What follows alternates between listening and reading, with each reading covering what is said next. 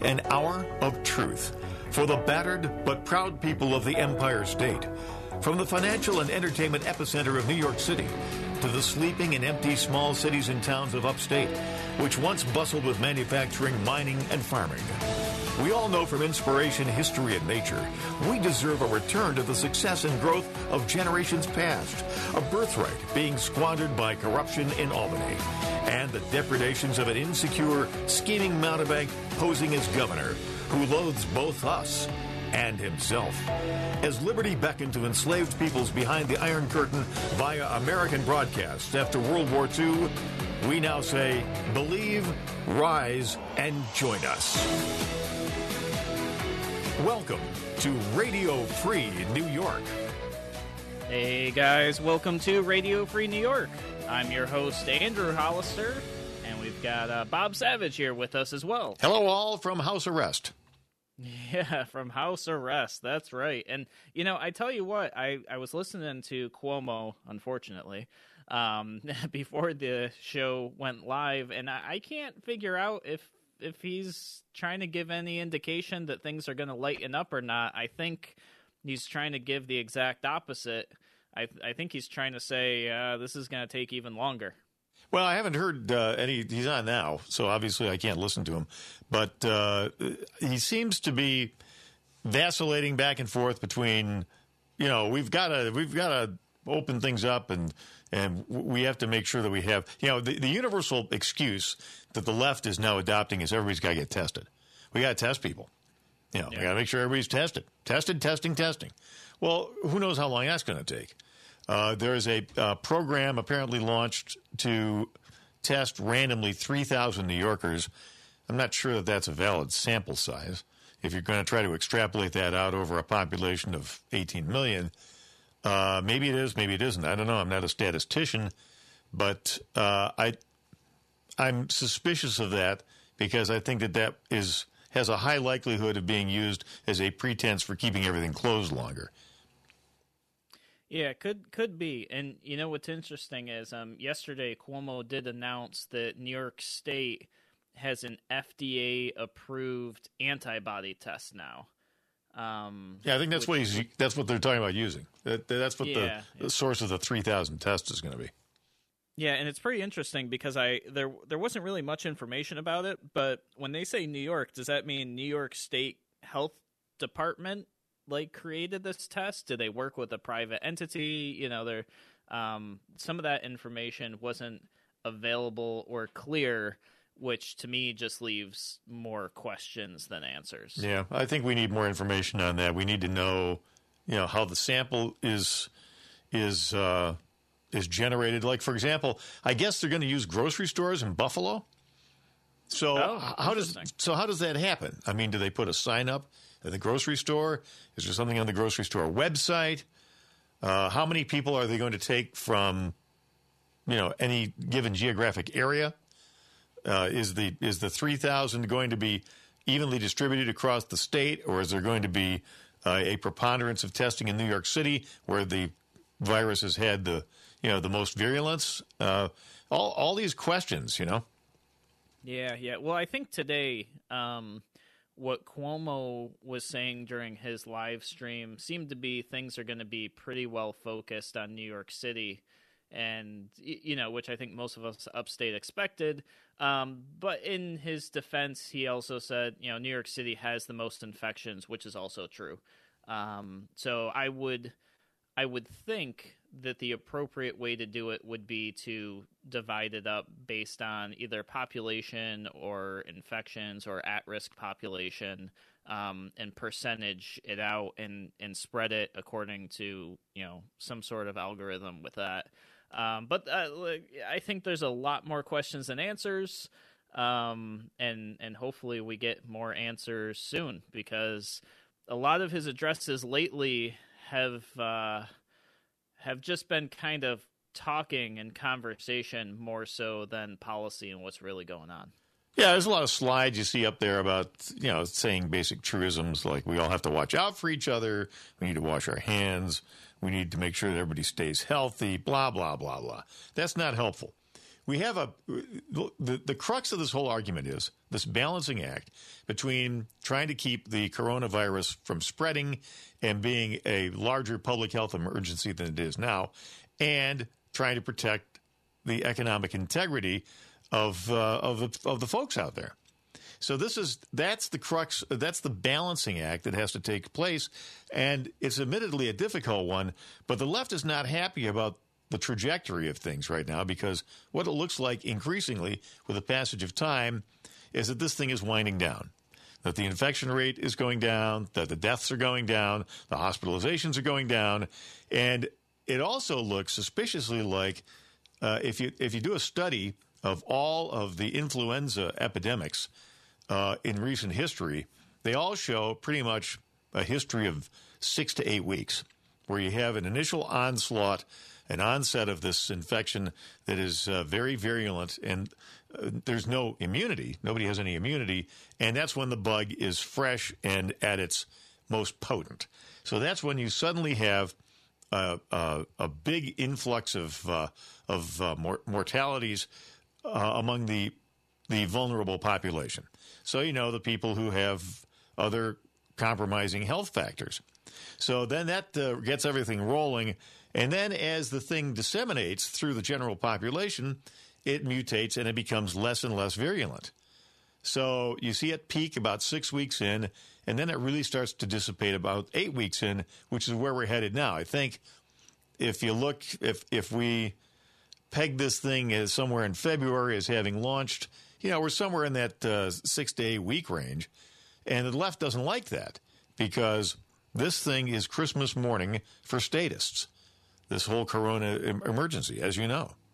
Oh yeah, no, absolutely, and and actually, I'm glad that you mentioned other um, influenza outbreaks because later in the show we're actually going to talk about um, Spanish flu and and the overlaps and the differences because as I was looking through here, I think that the the only other time I could find in history, and and if somebody knows differently, please feel free to comment, call in, um, that we've had this level of government response. I believe was Spanish flu in 1918. Um, so we're going to talk about some of the similarities, some of the differences. But first, I want to make sure I give you guys the numbers as of today. Um, today's Monday, by the way, for those of you who might uh, be struggling to keep track of the days of the week. Today's Monday. I know for me, uh, I always had to check the calendar to make sure I know which days I'm on the air. Um, so, as of right now, New York State has uh, a little more than 242,000 confirmed cases. Um, that's up about 50,000 from last week. Um, we have about 14,000 deaths right now in New York. It's actually a little less than 14,000. That's up about 4,000 deaths from last week. Um, what's interesting to me is that uh, about 10,000 of these deaths are from New York City, only 4,000 are from upstate. Uh, which makes sense because New York City's got a lot more population. They're also um, very, very densely populated so that that makes sense. Okay, I have two questions real quick. Um, uh, for, first, we get here, can, that's doubled as of last week. I'm sorry, say it um, again. Nationwide, but that number I want to say is still fairly low. Okay, can you hear me, Andrew? Because your uh, where our connection's a little a little sketchy right now. Yep. Yeah. Yeah. Go ahead. Okay. Uh, the, the, question I had was, you said what ten thousand in uh, New York City, fourteen thousand?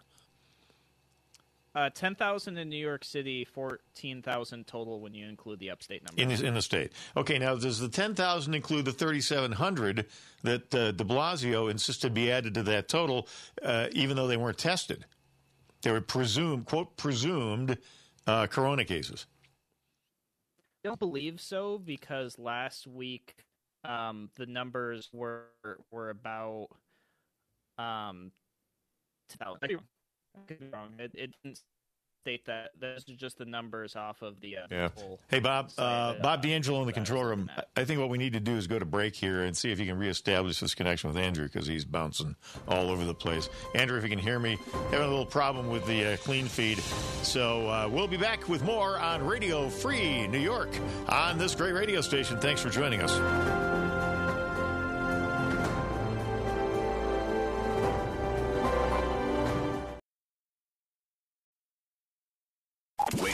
Free New York. All right, let's deposit right. 25 cents more and see if we can get uh, three more minutes of Andrew Hollister.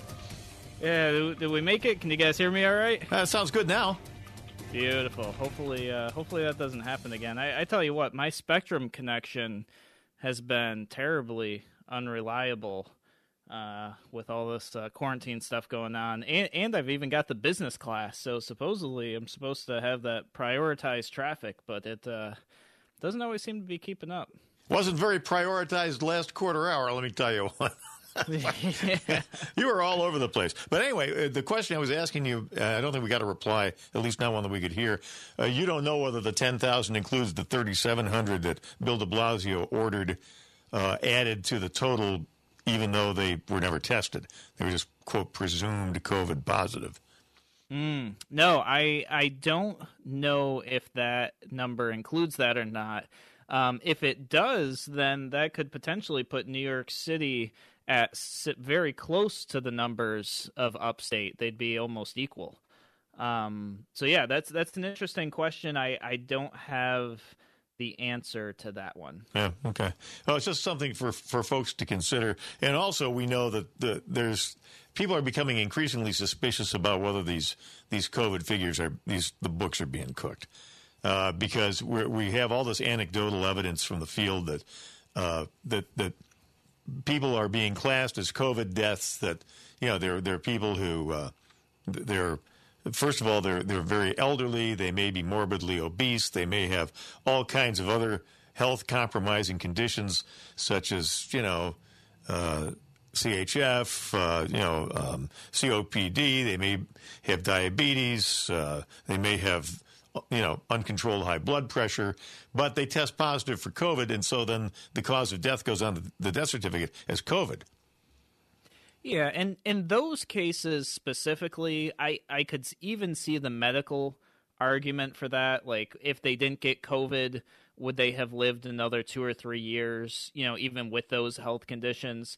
But the ones that people have brought up, where somebody gets into a car accident and they blame it on COVID or something like that, that um, I I have an issue with. But you know, as somebody who is an EMT, there were certainly times we'd come across somebody who um, maybe had a heart condition or you know something like that and their cause of death could have been you know something that normally wouldn't kill somebody because the two combined gave you know aggravated their condition enough to kill them. That, yeah, the, that makes sense to me, but the car accidents not so much. Right. The legal concept is what's called proximate cause. In other words, what what is the most um, you know in terms of time and severity, what is the most dominant factor to cause some kind of adverse effect?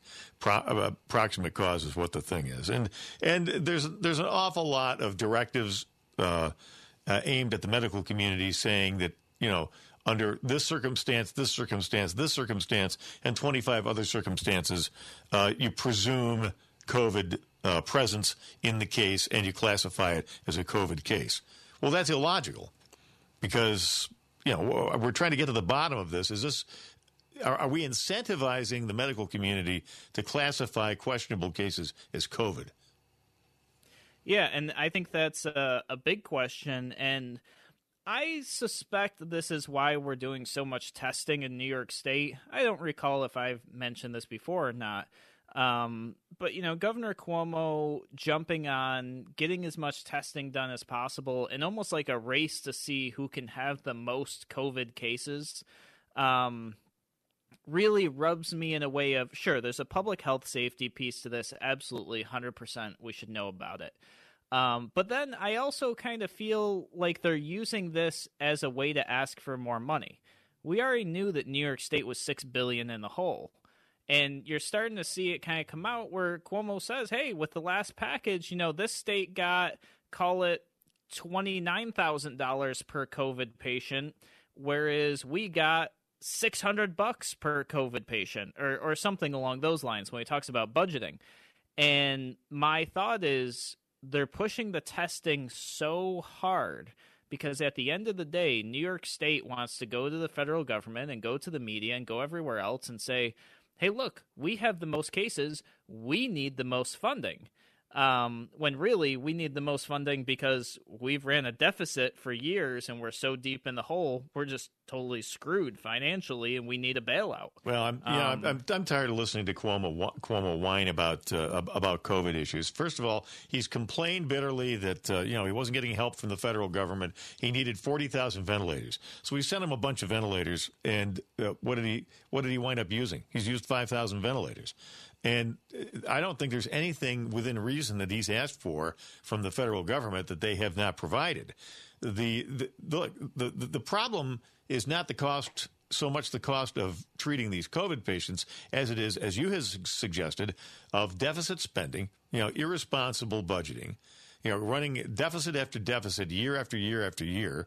And and also he's got a self-inflicted wound in that he has chosen to take draconian measures to shut the state down, cutting his tax revenues drastically. So the $6 billion figure you mentioned earlier in this segment really is ballooned to about 16 billion.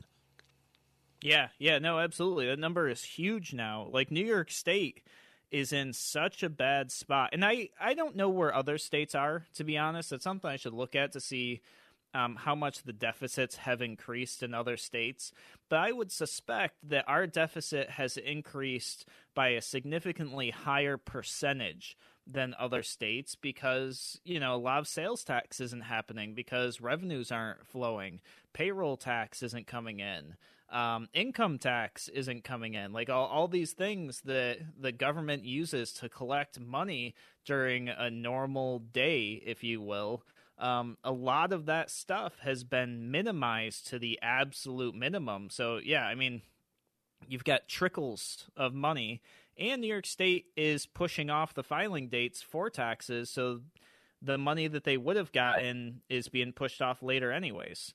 Um, now, us at, at my company, we, we filed our sales tax, we paid it, even though the deadline was extended um, because our our thought was, uh, you know, we we don't want this money sitting here and then have to owe the state money later. And then, you know, when the state chases you for money, that's not a good thing. Let me tell you, it's a it's a situation you do not want to be in. Um, but there's a lot of companies that were in a situation where that that's just not possible. So, but what I do want to talk about, and I'll kind of intro this up and cue this up for us, is the flu in general and the Spanish flu and how there are similarities. I mean, some of the things that happened uh, during the Spanish flu of 1918 um, are happening here with coronavirus in terms of government shutting things down, government mandating things. Um, and I want to compare and contrast some of the differences and some of the um, similarities because I think one of the things that we talk about often, maybe not as often as we should, um, is that history repeats itself. And if we don't look at history and we don't see how things were handled or, or how things carried out in history, chances are pretty good we're going to repeat it, maybe make the same mistakes. Uh, maybe there are things we could have learned from that we haven't, uh, that sort of thing. So that's why I think it's important we talk about this. Um, but first, before that, I I want to just talk about what the flu is because I, I, found out a surprising number of people just think the flu is actually the common cold and and they didn't really know that there's a difference so i, I figured i'd just you know share that with you guys um, so the flu is also known as influenza um, is a virus that attacks the respiratory system. It's highly contagious and it's transmitted when somebody coughs, sneezes, uh, apparently even talking. You can actually um, infect somebody, and it's because there's little respiratory droplets. And when those when those respiratory droplets, you know, go on somebody else, and if they get into something like your eyes or your mouth or, or something like that, um, you can then get infected. Yeah, say it, don't spray it, in. man. Yeah, exactly. Say it, don't spray it. Yeah, absolutely. Um, but these these droplets are so small that even if you weren't, you know, necessarily spitting when you talk, um, you could theoretically infect somebody that's within about two to three feet of you. Now, a cough or a sneeze, especially, can can travel much further. Um, but you know, even talking, which I think a lot of people assume like, oh, if I'm just talking to somebody but I'm not touching them, we're good. Well, it, it does depend on how close you are, which is why you hear often that six feet distance um, because that's kind of generally a safe distance. Um, if somebody sneezed on you, even from six feet away, chances are you're going to get uh, covered with those droplets, which is just really disgusting, to be honest. Um, so we have a flu season that normally runs from late fall to spring. This is pretty normal. This is typical, you know, especially if you have kids, you're pretty well aware of this. Um, I'll I'll be honest, I'll I'll say this on air and you know, hopefully nobody jumps on me for this, but I haven't had a flu shot and I can't even remember how long. I'm not in a high risk population for flu, so as a result, you know, when I get asked do you want a flu shot? I, I typically say no, save it for the next person who's at risk. Um, and there's there's a lot of controversy over flu shots, anyways. Like they're only what thirty to forty percent effective. Yeah, it depends on who you talk testing. to. Uh, this uh, this past year was not a good one. Uh, I think the numbers there were. I, you hear numbers between forty and sixty percent effective. Uh, I got to believe, probably knowing the number of people who got flu, probably closer to you know, 40 to 50%. Yeah, yeah. Yeah, and they each year it's a little different, right? So they don't have a long-term time to create a vaccine for that specific strain that year. So there's there's just less testing, there's less time to develop it. There, there's a whole bunch of factors. Well, they have to guess um, basically. Yeah. It's a moving target and they they try to predict what the uh, you know what the uh, the strain is going to be and sometimes uh, they sometimes they hit the bullseye, and sometimes they don't. Yep, yep. Uh, usually, two hundred thousand people get it, um, and there's three thousand to fifty thousand deaths in the U.S. So, so that's the flu. We're gonna take our break. When we come back, we're gonna talk about Spanish flu and overlaps with coronavirus. You're listening to Radio Free New York. We'll be back in a moment. Send a shout out to our friends at the uh, WACK stations in Newark.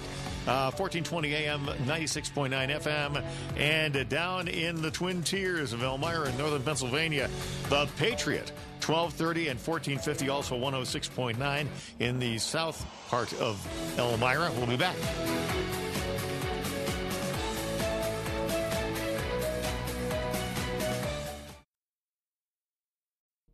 You're listening to Radio Free New York. Right. Welcome back to Radio Free New York. I'm your host, Andrew Hollister. And uh, what we're going to talk about a little bit, we're going to talk about the Spanish flu. Um, came about in 1918 and I, I, think it's it's interesting to see the overlap and a couple of the things we've talked about on the show especially specific to coronavirus, is the extreme government action and overreach due to coronavirus.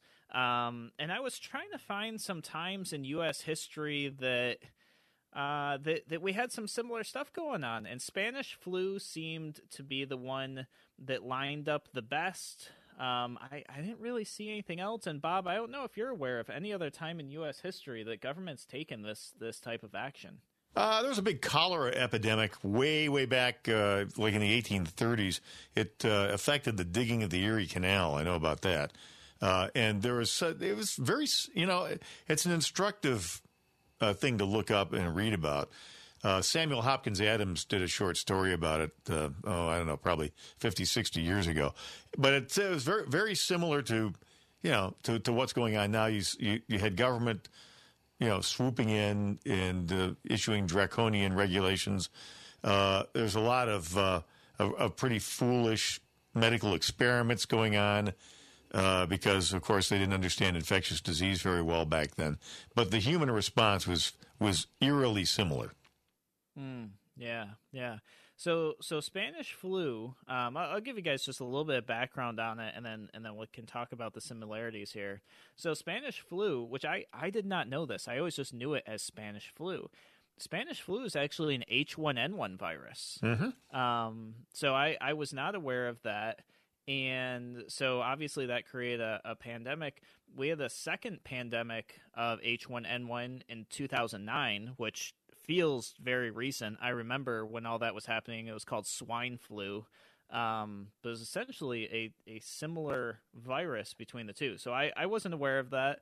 Um, learned something new while I was doing this research for you guys.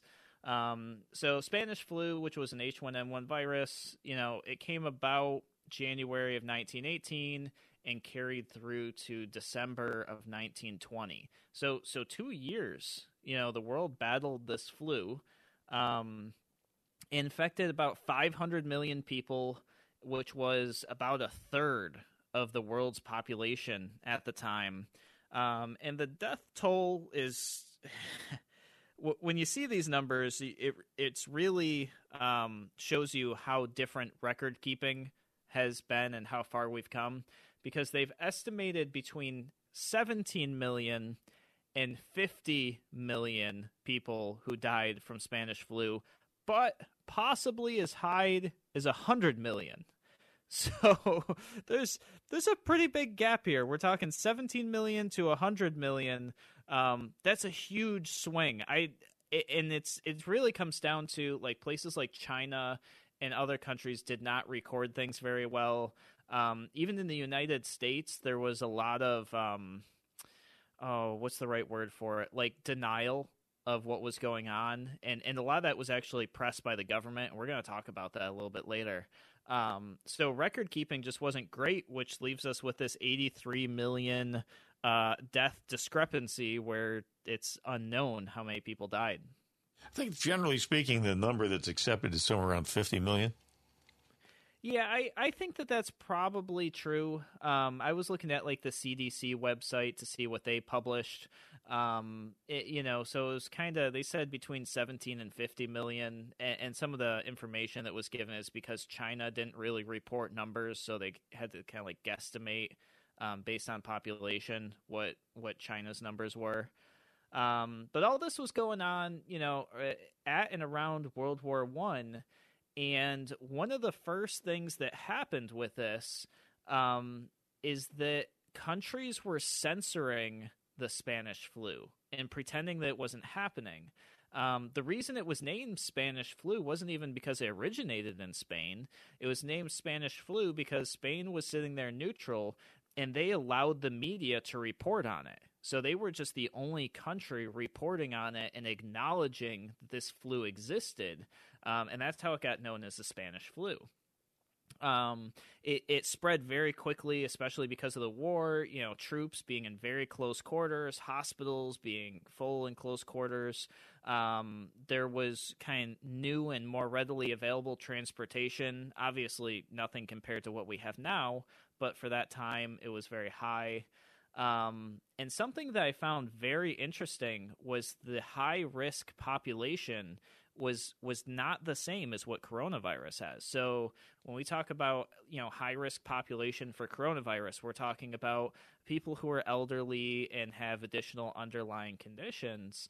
Um, with Spanish flu, it was actually people in their twenties, and people in their twenties actually accounted for more than half the deaths and the highest risk were actually um, pregnant women in their 20s, and they were the most likely to die. 99% of the deaths were people under the age of 65. Wasn't that largely so, because of the uh, returning troops? The expeditionary f- force came back from Europe from World War One, and, and they brought it back with them in large numbers. Yeah, no, absolutely. And and if you look at you know troops and the military and stuff, they're going to be a younger population. Um, I can't imagine many people over the age of sixty five were deploying to Europe, you know, as a, as a soldier. So, so the other thing that that's pretty interesting, and this is all just kind of like background information to kind of like paint this picture for you guys. Um, there was actually a second wave of the Spanish flu. And the first wave wasn't actually as big of a deal. It was the second wave that killed 60 to 70% of the people. Um, that actually happened in the fall, uh, you know, into winter, September to January. And, and that was actually the deadly portion of this virus. Um, be, before then, it was like, you know, it was still a big deal, but it became a much greater deal in the fall. Um, and, and so you hear sometimes people talk about like what if coronavirus comes back in the fall to be honest i i didn't know much about viruses resurfacing later Um, so I was one of the people kind of wondering why people are talking about that. Th- this is why, like, viruses can um, come back in the fall after they've kind of like settled through the spring season. Um, so what what you found is communities got closed. You know, stores uh, they required customers to leave their orders outside. And, and, this is you know 1918 and 1919 i mean they had curbside to go 100 years ago like you know they just didn't have apps and smartphones to do it um, healthcare workers at, at times um, couldn't actually tend to the sick because they themselves were so sick uh, they couldn't help they had people who were grave diggers they couldn't bury the dead because they were so sick um, and what ultimately ended up happening is they they started digging mass graves with what they called steam shovels, um, and and they ended up having to to bury people in mass as this happened. Um, so Spanish flu was was definitely like a huge worldwide issue um, that impacted you know everybody across the globe. Um, but I think the important things that we're going to talk about are the actions that the government actually took at the time. Um, some of this to reduce the spread, some of this to just protect public image. Um, I think it's important for us to look at these things and be skeptical of what's happening now and see if history is indeed repeating itself or not. Because um, I guarantee you, people in government have already kind of looked at some of this stuff and they've made their decisions which things they're going to do and what they're not going to do. Um, so but but before we go too too far on that, I I do want to throw one more thing out there. Spitting on sidewalks was banned during the Spanish flu, which is just wild to me. Um, I didn't realize that was such a big problem. All right, guys, you're listening to Radio Free New York.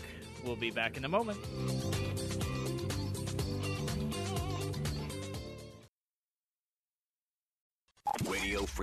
Free New York right, welcome back to Radio Free New York. I'm your host, Andrew Hollister. We're talking about actions taken by the government during the Spanish flu. Bob, what do you think one of the first things the government um, should do when there's a, an outbreak of an illness to protect the public? Um, hmm. uh, let's see. They appoint a committee and uh, and then they vote themselves a big salary. Oh man, that, that, that New York State would definitely do that. Um, what the United States federal government did with Spanish flu is they did create a committee. They created a committee for public information headed by George Creel, um, who said truth and falsehood are arbitrary terms. He goes on to say, "Oh, great! It matters very little if it is true or false." So, um, this became America's first propaganda machine. Exactly. Uh, I can see yep. this coming. yep. And it was essentially a license to lie to the American public. Um, so they started running all sorts of propaganda. Now, of course, they used the war as the justification for this. They said, well, you know, we need to make it illegal um, for any type of information to be published that could, um, you know, make the United States look bad during a time of war. So, so all this came about, and they started just, you know, Spanish flu was was one of the biggest things. They they couldn't allow it to be um, talked about or shown that America has any type of weakness, um, or that it was even a danger to the American public so so they started um, going through with the media and and saying like you can't report on this. You have to start saying things like this is just ordinary influenza with a different name.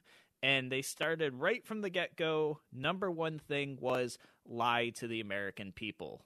Uh, so you know not not a good look.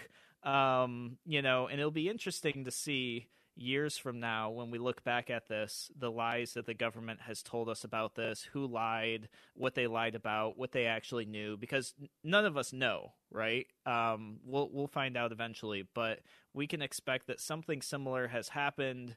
Um, either statewide government, maybe federal government, maybe a department in the FDA. Who knows? Um, we'll we'll find out that they had information, they knew about the information, and they withheld it from the American people, or or maybe they pointed us in the wrong direction purposely for some reason. Um, so so that was thing number one. Um, as things started to heat up, though, as things got bad, the the country, especially like state by state, things the, things started getting shut down. Um, so I'd mentioned before, spitting on the sidewalk got banned. I, I didn't realize that was a big thing. That must have been a big thing Oh, back yeah. then, is spitting Yeah. on the sidewalks. In uh, bars, they had spittoons. These, Yeah. these these brass jars that sat on the floor, and uh, you're supposed to spit in the uh, in the spittoon. Well, there there you go. So that that was one of the first practices that started uh you know getting shut down was spitting on the sidewalks. Um and you see places like uh like St. Louis, Missouri, they shut down schools, movie theaters and public gatherings were banned. Um and interestingly enough, in contrast to Philadelphia, Philadelphia, they they went on with the whole we're going to tell people that this is normal flu and they actually held a parade called the Liberty Loan Parade and it was attended by tens of thousands of people in Philadelphia. Um, they thought they were done with the flu, the, and you know that everything was good to go, that there was no big deal. Um, at that parade, the disease spread um, so quickly that in 10 days, over a thousand people were dead um, and 200,000 people were sick. And then, then they closed the saloons, then they closed the theaters. And by March, they had lost um, 15,000 people.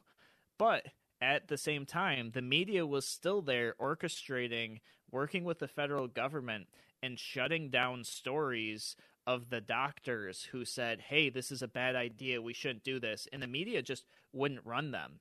And ironically, the media you would think would be the people that would stand up and be like, "No, we're going to report good journalism. We're going to report the truth." No, they they like jumped at the opportunity to work with the federal government to lie to the American people. They didn't just like not fight it. They actively worked with it to make it worse. After hundred years, things haven't changed. Yeah, no, they haven't. We're, we're in the same exact spot. You know, we so we as Americans, we we haven't really learned much from this. Proving Um, that uh, technology changes, but people don't. People generally. don't. Yeah, no, absolutely. Um, San Francisco actually put together a a f- mandatory face mask wearing, and if you were in public not wearing a face mask, you were fined five dollars, um, which is the equivalent to about eighty five dollars today. Um, which was still back then that was like a lot of money. Like people didn't have five dollars.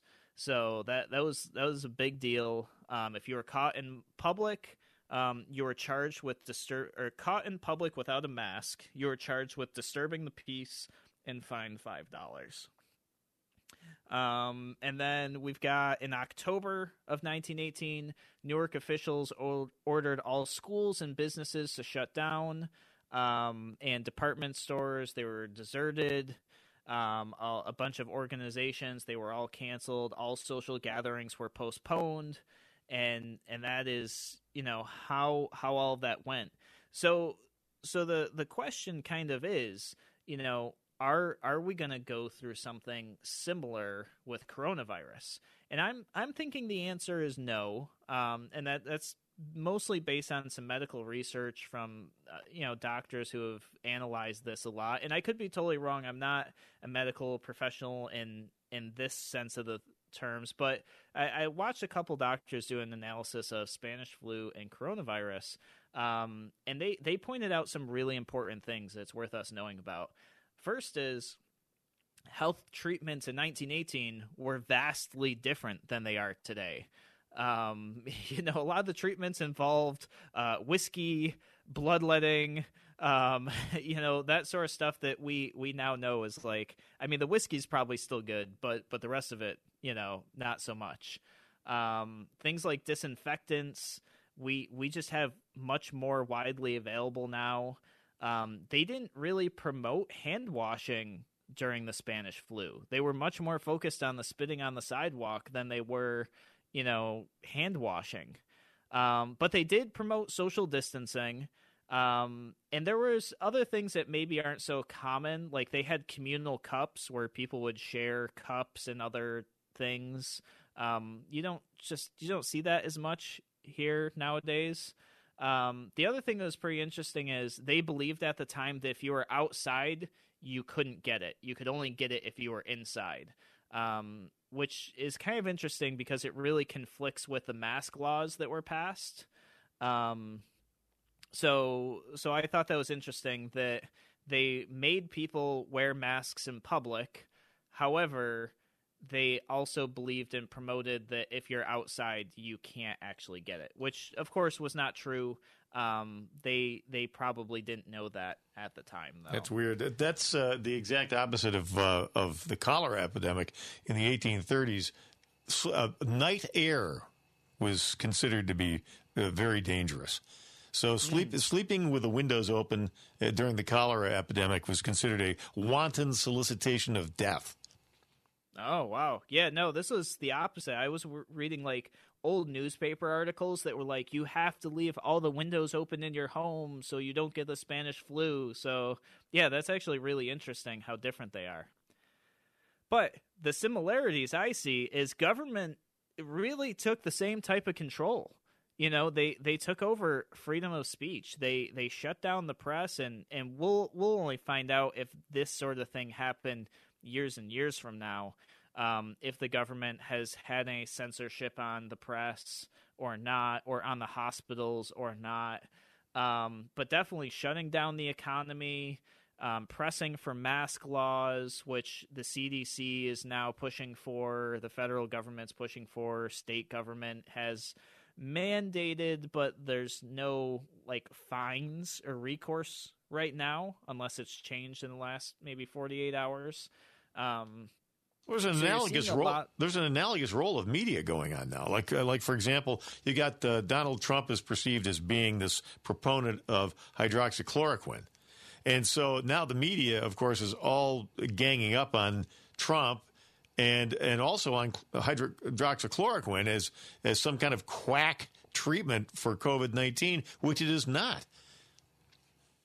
Yeah, you know, I, I it's it's very interesting to see um, how things are unfolding, right? And I think it's only going to get more and more interesting as time goes further and further along. You know, who knows how long this is going to last? Um, and when I say this, I don't necessarily mean the virus. I mean the government response to the virus.